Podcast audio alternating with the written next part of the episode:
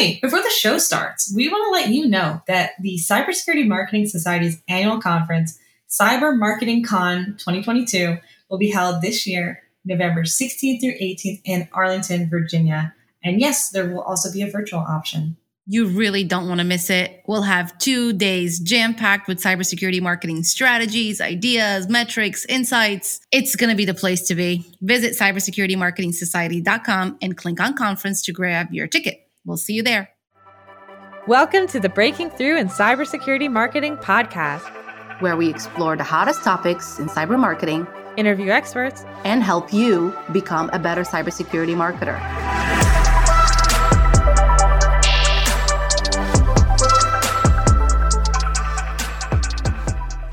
Hello, hello, and welcome to another episode of Breaking Through in Cybersecurity Marketing. You have your favorite two hosts and cybersecurity marketers, Maria and Gianna.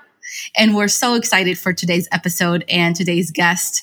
Everyone's going to learn a great deal today. You don't want to miss finishing the episode all the way to the end. It's going to be full of awesome information.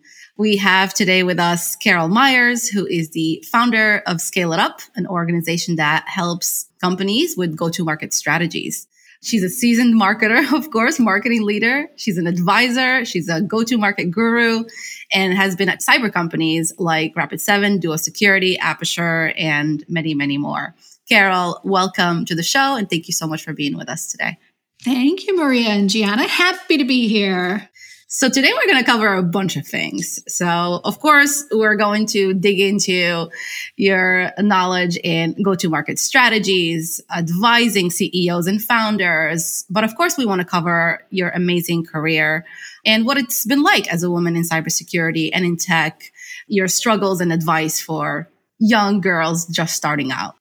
So let's jump into go to market strategies. It's very critical to get the right kind of advice from an early stage startup perspective for whomever, the founder or the CEO, or maybe the first marketing hire. And to get that kind of advice as early as possible, it is critical. Tell us why it's so critical. What's the damage down the road if you don't get the right kind of advice early on? Yeah, nothing is fatal usually, but it's going to take a lot longer for a startup to achieve revenue goals and then get that next round of funding if they don't really think about their go to market and do it in a way where they're looking at fundamentals about who's their ideal customer profile, how do those people buy software. And it always sounds silly in cybersecurity because you're like, oh, it's the CISO, but it's not always the CISO. and if you don't get that foundation right, you don't really know what's wrong with your business. You don't know if it's product that's wrong or the go to market that's wrong. And within go to market is the marketing or the selling? Is it the messaging? Is it the channels we're using? So, unless you really think it through, have a great plan, and then have a way to test it and learn really quickly, you're going to flail around for months and months and months. And then ultimately, what will happen is when you need to get your next round, you haven't hit your milestones, not going to get the valuation you want, God forbid you have to do a down round, which is the worst thing in the world.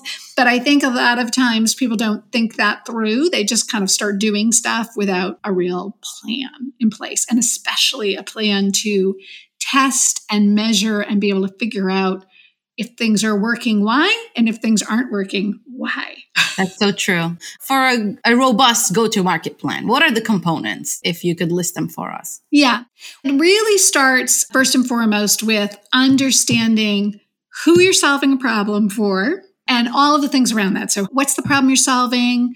How are you solving that's different than other people? In what ways is that better in enough of a way? And this is something I see a lot of people miss. It's not just that someone has to spend money to buy your solution, but they have to invest their personal time to evaluate your solution and think about the problem that you're solving for them. And that's a really big bar. So a lot of times people are like, ROI is obvious. And it's like, well, sure, it might make sense to pay you for your product, but people also have to care enough about the problem you're solving and believe that you can do a good enough job. I think it starts with those fundamentals. Who am I solving the problem for? How big is that problem? How am I doing it fundamentally better than what people are doing today? And then you have to understand what's the buying process for that person. Can they buy it on their own? Do they have to go through 20 other approvals in their organization? And once you understand that, who they are, what the problem is you're solving, and how they buy, then you have to build a plan to get in front of them, right? And use the right approach and channels, whether that's are you going to go through resellers? Is this a great fit for them? Not usually when you're first starting out. I can talk about that in a second. Is it more of an enterprise sale? Is it high volume where you can use a lot of digital marketing? And when you think about all those things, then you have a great hypothesis. You go put that in place, you test it, and you are figuring out all along the way what's working and what isn't and adjusting as you go and learning as much as you possibly can. But I think a lot of people don't start with that set of fundamental questions. And therefore, they're just guessing about who's going to buy and how they're going to best reach those people. Carol, can we ask you a little bit more about what you just said about resellers? Because that's really interesting because a lot of companies are thinking about a channel first approach like a lot of startups think about channel first as an approach. Like what are the pros and cons of this? Why did you say what you just said that maybe yeah. resellers is not the best first starting spot for an early stage company? Yeah so from my experience especially in the us resellers for the most part want to sell a product that's pretty well defined and early stage and i'm talking sort of like maybe seed stage, maybe even a once you get to a round, I think you should be able to start thinking about channels, but you have to fundamentally prove that you do solve the problem, that people love your solution, that there are willing buyers, and you have to be able to do that in a pretty consistent way so that you can go teach the channel those things. But if you don't know them, you can't expect the channel to figure it out for you. They have lots of other things to sell. and unless you get lucky and you find someone who cares deeply about what you're doing and they want to build their business around it, and that's a pretty high bar, the channel wants something where you can tell them, here's the positioning, here's the pricing, here's how you sell it, here's who you should be targeting and if you don't know that yet, you can't just go to the channel and hope they're going to figure it out for you. That makes a lot of sense. Unless you have like a product that costs, I don't know, $30 and the sales cycle is five minutes. and you've already proven that. Then right. they might be like, okay, great. Yeah, now I know who I'm going to go sell this to. But yeah, I think a lot of people go, this channel's going to take me in. And you're like, they're going to expect some things from you. We mm-hmm. all know that they want support from us, they want materials from us. So if you don't know those things, you're going to be wasting their time. Exactly. exactly. exactly. Like the first meeting with marketing, it's like, okay, better together story. What are we going to do together? And that involves what do you do? and then like, all right, joint solution brief and use cases and testimonials and things that we can enable sales with. And it's, yeah. you don't have it baked out internally, then it's just going to be a wasted relationship. Exactly. And when you're very early, you don't have testimonials yet, right? So you got to go win some customers. They have to prove the ROI and then be willing to come out and tell the story with you. Yeah, for sure. So, Carol, we covered the most important components of a go to market plan and strategy. What about the KPIs on how to measure that? You said to test and retest and, of course, stay agile and make sure you optimize in real time. But I have seen a lot of leadership, not just CEOs or founders, but even sometimes marketing leadership, get really confused about what are the most important metrics to keep an eye on. Or we get overwhelmed with all the possible metrics and we're not focusing on the right ones. What is your advice for yeah. us, Carol? I think the most important metric, obviously, is that customers buy our product, use our product, and you know renew our products, right? But that it takes you time to get there, especially if you're a startup. And I think our audience is probably a range of people who are that very, very early stage to people who are already out there generating revenue and growing. So, your number one goal in marketing is you've got to be a part of revenue. You've got to be driving revenue. The thing that I think is hard is there's a bunch of others. You know, so, marketing should be able to articulate here's what we're doing and this is how it's impacting revenue. I mean, full stop, you got to do that. You can't say, I generated all these MQLs. I don't know what sales is doing. Mm. you know what I mean? It's a non starter. The board will look at you and be like, mm, I don't know about that. but you've got to have a bunch of other metrics that tell you along the way. I look at every single stage of conversion. So if you've got to get people coming to your website, coming to your events, right? So you've got to have some volume. You've got to look at that and make sure they're the right people, going back to who's your ideal customer profile and do they have the budget and the capacity to buy, right? So am I attracting the right people, not just some kind of traffic? What are the indications of interest? Are they converting on my website? Are they converting through if I have BDRs and looking at every one of those stages? Because while the ultimate goal is revenue, if you just look at I spent this much money on marketing and I got this much revenue and it's not meeting your bar, you have no idea in between. like, where's the drop off? What's happening? What's working? What's not working? So there's all these different, I would call them sort of micro conversions that tell you if you're bringing in, reaching the right people, and if you're helping them through their journey. The hard thing I find is that everyone understands sales. I start talking to someone, I put them in the pipeline, I close them, and I can have a conversation about that. And so they're always saying to marketing, well, what converts the best to pipeline? Let's just do more of that. And you're like, yeah, but there was all this other stuff that happened before someone was willing enough to take enough interest in us, had the budget, had a project and now they're pipeline. All this other stuff happens in terms of educating them about the problem we're solving and why we're a good choice and eliminating the doubts and the fears they have about that because they're not going to do it. Gartner, I thought this was great, and I think it's very true from people I talk to that about 5 to 10% of the time a buyer spends in their buying journey is with sales. The rest of it they're doing via our website, talking to industry analysts, talking to their peers about us, looking at reviews online, right? All this other stuff. And often people don't value those actions because it didn't turn directly into pipeline. And so, a big part of what marketing has to do to some degree without making people go crazy is help educate them about them, which is like, oh, well, this is why we do that. And then this is how this is ultimately going to turn into revenue. And they have to be able to show that that's going to happen because otherwise, everyone's like, could you please get more people to click on contact us? Just put a big contact us button on the website. Make it the only thing on the website. Make it the only thing because that's what turns into revenue. You're like, yes, but there's a lot of things that happened before the person was like, yeah, I'm happy to talk to your sales team now. so, Carol, how do you set expectations with your team, with your leadership about the time that this will take? Because if you're starting from nothing, if you're growing up a little seed stage company's marketing, then there's not really historical data. And you're just going to have to say, hey, we are running this brand awareness stuff because it's going to eventually contribute to SQLs and conversions and contact us forms, but how are you setting the stage for everybody? It's a great question. And it's a big problem that I talk to almost every startup about. Well, for one thing, you really got to dig in and little plug for the Cybersecurity Marketing Society. Talk to your peers who are selling products that are maybe priced similarly, etc. What is their full cycle? And then you can talk to your CEO about, let me just help you understand like company X, company Y, company Z, here's what their cycle looks like. And then making sure you're going to start to put things in place where you can measure your cycle so you can be monitoring it and talking about it over time.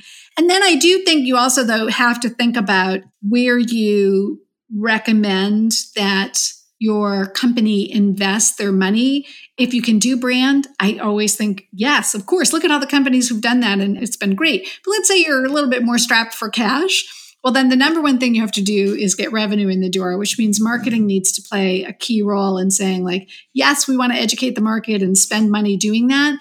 But the first thing we're going to do is we're going to go look for those buying signals. And by really understanding your ideal customer profile and what motivates people to solve the problem, to say, like, I'm willing to invest time and effort and money to solve this cybersecurity problem I have for a problem that you solve, you try to get those people quick, the low hanging fruit. Like, go get those people, help sales win those deals. And that's going to give you more money to go do all the other things you're going to need to do if you want to become a big company that's selling to lots and lots of people, because it's going to take time for them to learn about you, right? So, some of it is about the ordering of your spend. But I think really trying to set the stage for this is how our buyers buy, and this is how they buy other products can help you a lot.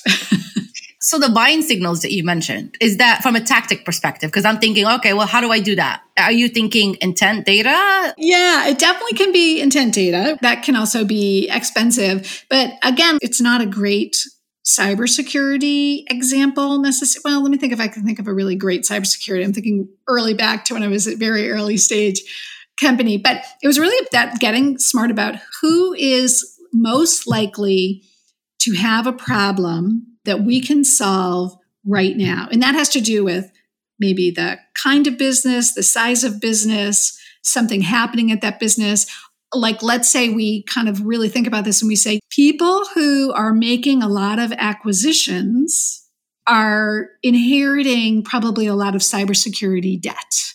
And we happen to have a solution that makes it really easy to figure out how good their cybersecurity is. Like maybe you're one of the cybersecurity companies like Black Kite or Security Sort Card or some of those others that can help assess from an external point of view another vendor's cybersecurity. And maybe that I don't know that this is true. I'm making this up. But maybe people who are going through acquisitions are a great target for them because you get an assessment of the companies you're thinking of acquiring. This is probably not true for these guys. But then you go, okay, as a marketing team, we're going to start putting a way for us to collect data on the kinds of companies that we think would be able to buy and use our solution who are doing a lot of acquisitions and we're going to help sales do some direct outreach to them. Maybe we're going to do targeted advertising we're going to do different kinds of abm campaigns we're going to help them even with their email outreaches. Maybe we'll even do some cold calling. But it's getting really clear about okay if i really think about this these kind of people are going to be spending money on this right now and we should do it. it could be an amazing competitive campaign which says we know we're so much better than company b so we're going to go target people who are using that product and have been using it for two years because we know that's when it really starts to not scale well for them. So that's what we're going to go do. And are we going to be able to find them all? No, but we can do some research and figure out who they are. I like that. That makes me think of as soon as you raise a round of funds, you start getting a lot of LinkedIn emails about, oh, do you need this deal from a marketing perspective, yeah. right? They know you just raised money. They know that you might have the budget for it. It might be thinking about ABM. So I'm going to pitch you my ABM tool. I understand now what you mean by buying signals. Yeah, exactly. And actually, I, I've advised some companies not in cybersecurity for whom people who just hired a CFO, for example, were a great target. So they were looking for people who just hired a CFO because that meant they were moving to a new stage and they probably needed to tackle the problem that this company solved.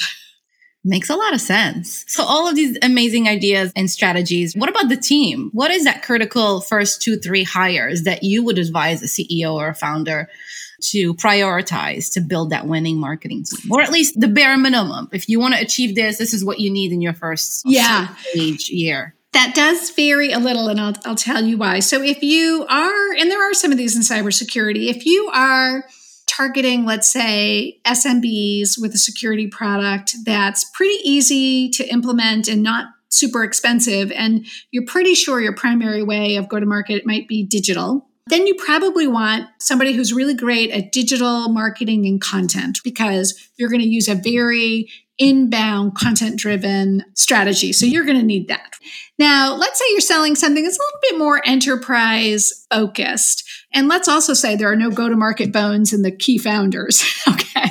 You probably need a really awesome early stage product marketer who really understands getting to this ICP messaging, positioning, competitive, and is going to be able to work with some outsourced marketing resources to do campaigns and programs to reach buyers, but is also going to be a great resource to your early sales hires and is going to give them the tools and the ammunition they need to go do what they do in terms of cold calling and outreach and all of that kind of thing. And so I think it tends to gravitate to one of those two primarily, but it depends on your business a little bit. So it kind of depends on what kind of product you're selling. And then I do think it depends a little bit on the founding team. So if you have one of your founders who's pretty good at product marketing, maybe the CEO came up through a product marketing bones, you might be able to go get more of that demand generation and content person anyway. And you can serve that role as CEO for a little while until you need to hire someone in. So I think those factors play a lot into what your first hire needs to be. That makes sense. And now we'd like to take a moment to thank our sponsors and producers, Hacker Valley Media. Chris Cochran and Ron Eddings run an amazing studio here, which produces not only the Breaking Through in Cybersecurity Marketing podcast, but a bunch of other shows that you're going to want to listen to as well. So, all these shows plus more, and then on top of that, probably even more coming soon, are available to look at, listen to, and sponsor at hackervalley.com. Make sure you go over there and say, hey, Gianna and Maria said I should come check out your website, listen to your shows, and uh, sponsor a podcast or two.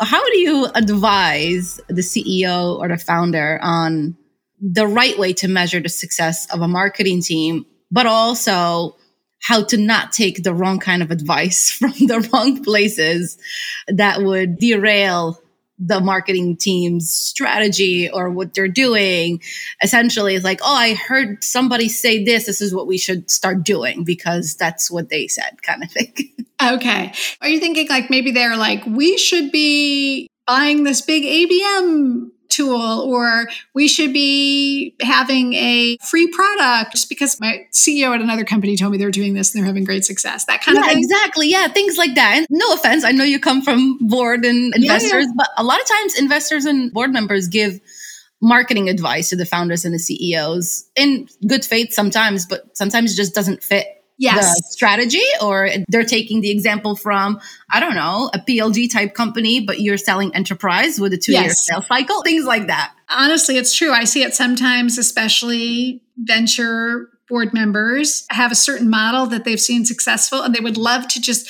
plop that onto every business in their portfolio. As you're right it doesn't always fit. That's why i think it's so important for those fundamentals. Who are we selling to how do they buy? What's involved in their business in terms of buying? People probably hate me for this, but I'm a big fan of buyer journey research, even doing it yourself, just talking, get on the phone with people who have purchased a solution like yours recently and just ask them about that and be able to map that out. Because I think if you can go back to those fundamentals and say to people like, oh, yeah, no, that's really interesting, but let me show you how our buyers buy. And this is why we're doing things this way. And here are the impediments. They don't work in this other fashion. I think if you can always go back to the customer, it really helps. And then really having those great metrics that show what is working and how things are working. And then I think the third thing is if the marketing person and the marketing leader can make it very clear that their highest metric is driving revenue and that in no way what they're doing is sort of saying like well you should give me kudos over here i can't help that we didn't make our numbers then i think that really helps so that credibility being grounded in the customer and that credibility being grounded in revenue, I think help a marketer tell their story in a better way with the right data. And you have to understand, like, we know we're communications pros, right? We also have to remind ourselves that change is hard, that you can communicate something once and people hear it, but then they forget. So you have to be willing to not get too frustrated and keep at it. yes. And then at what point do you stop repeating and you just give up and move on to something else. well, sometimes you can try something and give it your very best, right? If it isn't going to blow up everything. If you can try something, especially in a small way, like say, oh, I can take a little bit of my budget. Let me try this for one reason. Maybe they're right. Maybe it's worth trying. And so if you really give it your best effort, and then you can be able to say, like, it did or it didn't work, and do it in a way that makes it very clear you really did try it hard and thought it through. And that can help too. That can be like, oh, okay, you're right. That didn't work. Okay, thanks for trying that. I do think sometimes giving things a try can also help if you can do it in a way that doesn't totally prevent you from doing all the things you should be doing. Makes sense. And then just ask for forgiveness later. Like, right. Oh. so VCs, I think this is coming from a place of goodness. VCs are masters of pattern. So, like you're saying, it might not be that someone is looking at someone else who's doing something current and applying it, but also that they're just stuck in 2010 because they've seen seven companies come up with the same method of doing something and it just is their modus operandum going forward. But let's talk about like a new, I don't know if it's new anymore, if we could say that, but still new in cyber, like a newer function for selling. Let's cover PLG for a little bit in the remaining time we have because PLG is still hot and it's fun. And Carol, what is your opinion on the perfect recipe for a successful PLG strategy? Mm. You guys are going to be like, oh my God, she's like a broken record. It really goes back to who's your user of your product? Who's your buyer of your product? What problem are you solving? Is your product easy to get up and running with? And is the person who's going to use it also the buyer or a heavy influencer of the buying? Because if that's not true, it's really hard to do PLG. And in cybersecurity, it's not to say there's definitely some PLG that's happening, and I think that people are doing well, but it can be hard. And the reason is, and you guys are in cybersecurity, so you know this, a lot of times people in cybersecurity, CISOs, directors of security, these are senior people, they still can't make certain things happen. I've had products where require putting software on a piece of server. It turns out, whether that's in the cloud, doesn't matter where it is, that the only people who can provision a server is IT. And the cybersecurity team doesn't have the permissions to do that. So they can't really set your product up because PLG is all about I want to try it and I can try it right now. This introduces like I sign up for the product. They tell me I need to download this. Oh, I need to go get access to a server. I have to call IT. Now I forget about it and I don't move on. Now, that's not to say that you still can't offer a free trial and that can become a wonderful lead generation, but it's not quite PLG. it's not, right? Because PLG is about you can get up and running with my product, you can use it, whether it's a trial or it's a free version, and you get value out of it pretty quickly and then I can decide if I want to buy. And in this case, it's probably not going to happen. You're going to need sales to get interjected and to help someone and so I think knowing whether your product fits PLG is really important. If it doesn't and you still want to get some of the goodies of PLG, I think there's things you can do. You can really still make your product a key showcase. There's a bunch of tools available in the world these days. Reprise is one of them where you can make very custom demos. And that's a way for someone to get a feel for your product. It's not exactly PLG, but it's going to help you get more of that inbound motion and give people a chance to see what can I really do with this product? What's that experience going to be like? So you can do some things where they can do self guided demos and things like that. But I love PLG. It's such a fantastic motion, and the companies that do it well have crazy good valuations, even in this terrible stock market, because it's such a great vehicle. It can help you get more profitable and to grow faster, but it just doesn't fit if it doesn't fit your buyer's journey. Like if they can't get up and running with your product on their own, it's not a great fit for you. Yeah. And that's why it's blowing up in like Martech because most Martech tool, no credit card required, just get up and running and try it out. That's why it's always going to be really hard in cybersecurity. Yeah. If it's 100% cloud based cybersecurity solution, it might be a little easier because now I don't necessarily have to get permission from IT. And even if it's an endpoint thing, maybe you can just put it on your own endpoint and not everybody in the company's endpoint, right? To try it out. But yeah, there's barriers to sometimes doing things in a PLG motion if it requires too much setup. But if you can figure out a way to maybe slim down your product, maybe you're not showing all of it, you're only showing certain capabilities, just enough to really get somebody like, hmm, this is pretty cool. That can work too. Like, let's just take a little slice of our product. Maybe I can't show them the whole thing. Yeah, that's so true. So, for the last few minutes of our awesome episode here, maybe we can cover the last two things that we wanted to actually talk to you about both advisory boards and, of course, your career, Carol. We'll really leave it up to you. Do you want to chat about advisory boards first and your experience there? And then we can sure. jump right into your career. Yeah, why not? Sounds good. Cool. So yeah, obviously you're on a lot of advisory boards. That's been a huge part of your career. What is your job within an advisory board? Other than, of course, the marketing, knowledge, the go-to market, but what is that dynamic? And does it change from different company shapes and sizes? Yeah, I know. I, I, feel like my answer to everything is it depends, but it really does vary company by company. Some of the companies I work with have an advisory board, and it's almost like a shadow board of directors, right? So a board of directors gets buried in a lot of governance and things like that. But I've seen companies and I've been involved in companies that create an advisory board. And sometimes they have multiple advisory boards, right? So they'll have a go to market advisory board, they'll have a product advisory board, and they'll have quarterly meetings where they bring their advisors together. They give them an update on what's going on in the company, and they have a particular challenge or strategy they want to talk about.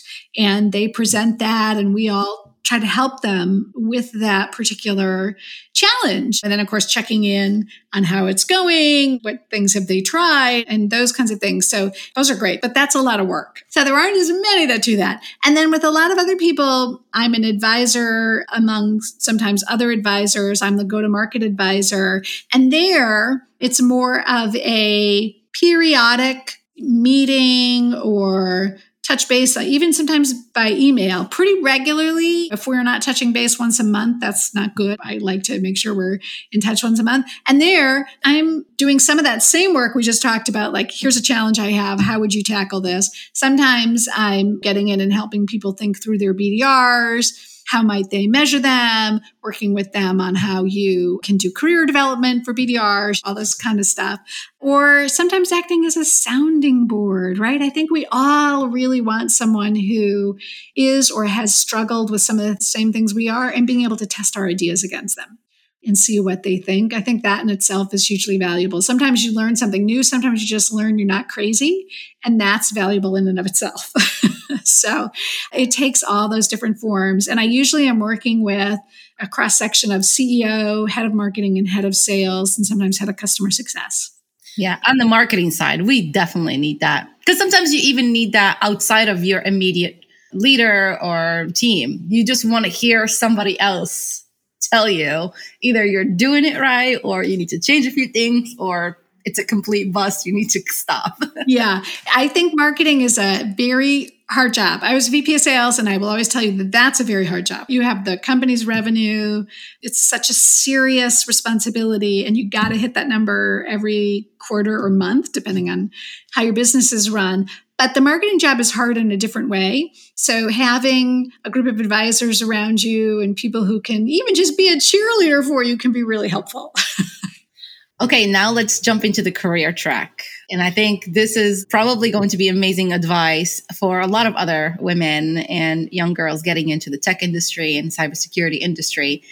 So you've had an amazing track record across many different companies, shapes, sizes, industries.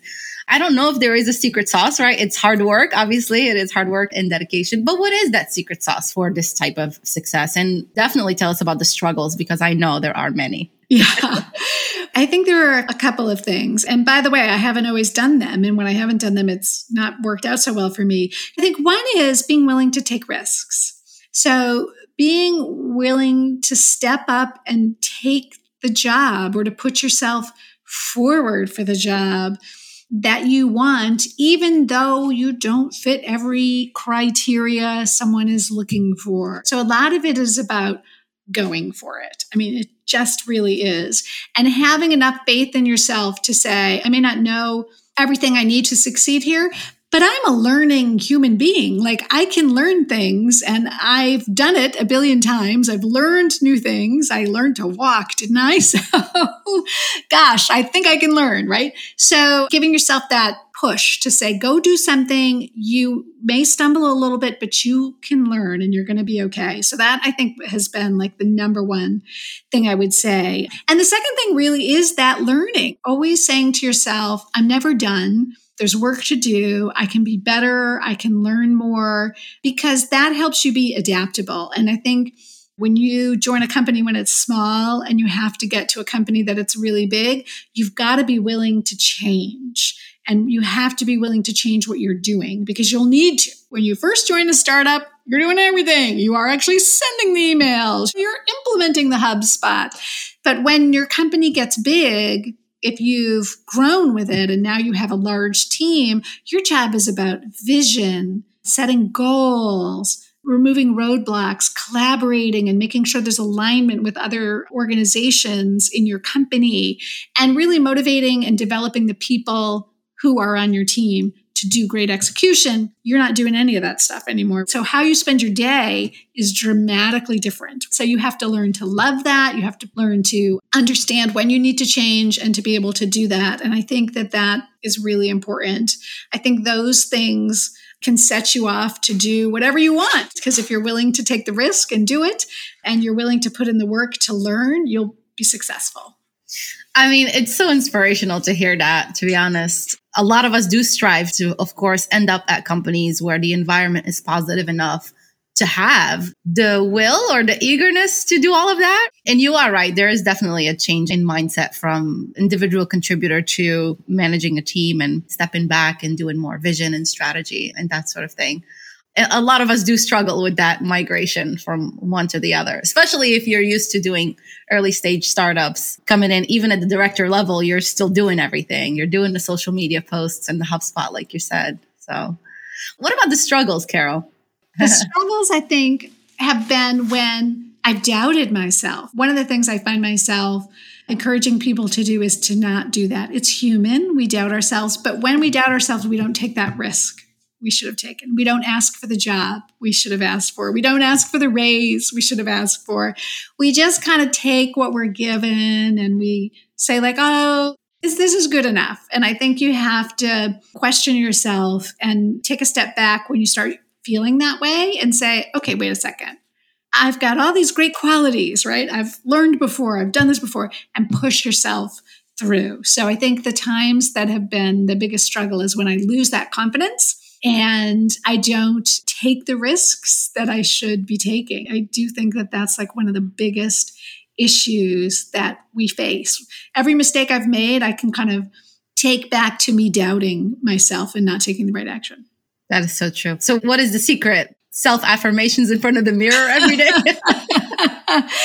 well, some of it is exactly what we are talking about these advisors. Like, you should have advisors in your life and people who are going to challenge you when you doubt yourself and being willing to reach out to them and have them talk to you and remind you about all the great things you've achieved in the past. So, what in the heck is stopping you from going and doing that again? So, I think making sure you're surrounded with some cheerleaders is really helpful. That is true.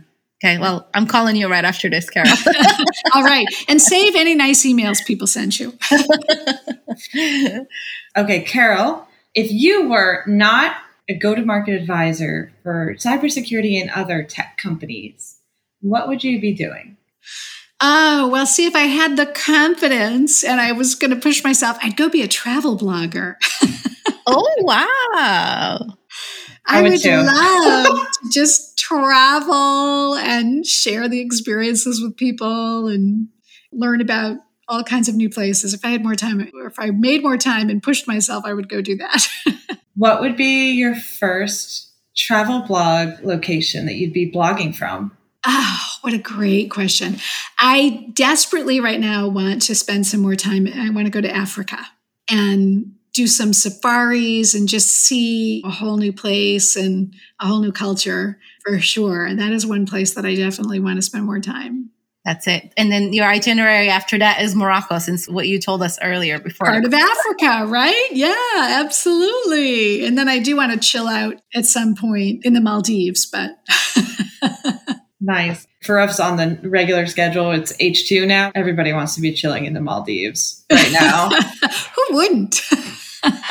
So, Carol, where can people find you if they'd like to reach out about your advisory services or to ask you questions? How can people reach out? Yeah, definitely. I am an avid user of LinkedIn, so find me there and you should be able to reach me. And I love to hear from people. So it's a great spot. And then, of course, if you're part of the Cybersecurity Marketing Society, I'm on the Slack channel. Thank you. Thanks for the plug. We'll put a link to that, of course, too. Anyone who's a cybersecurity marketer, please apply to join the Cybersecurity Marketing Society at cybersecuritymarketingsociety.com.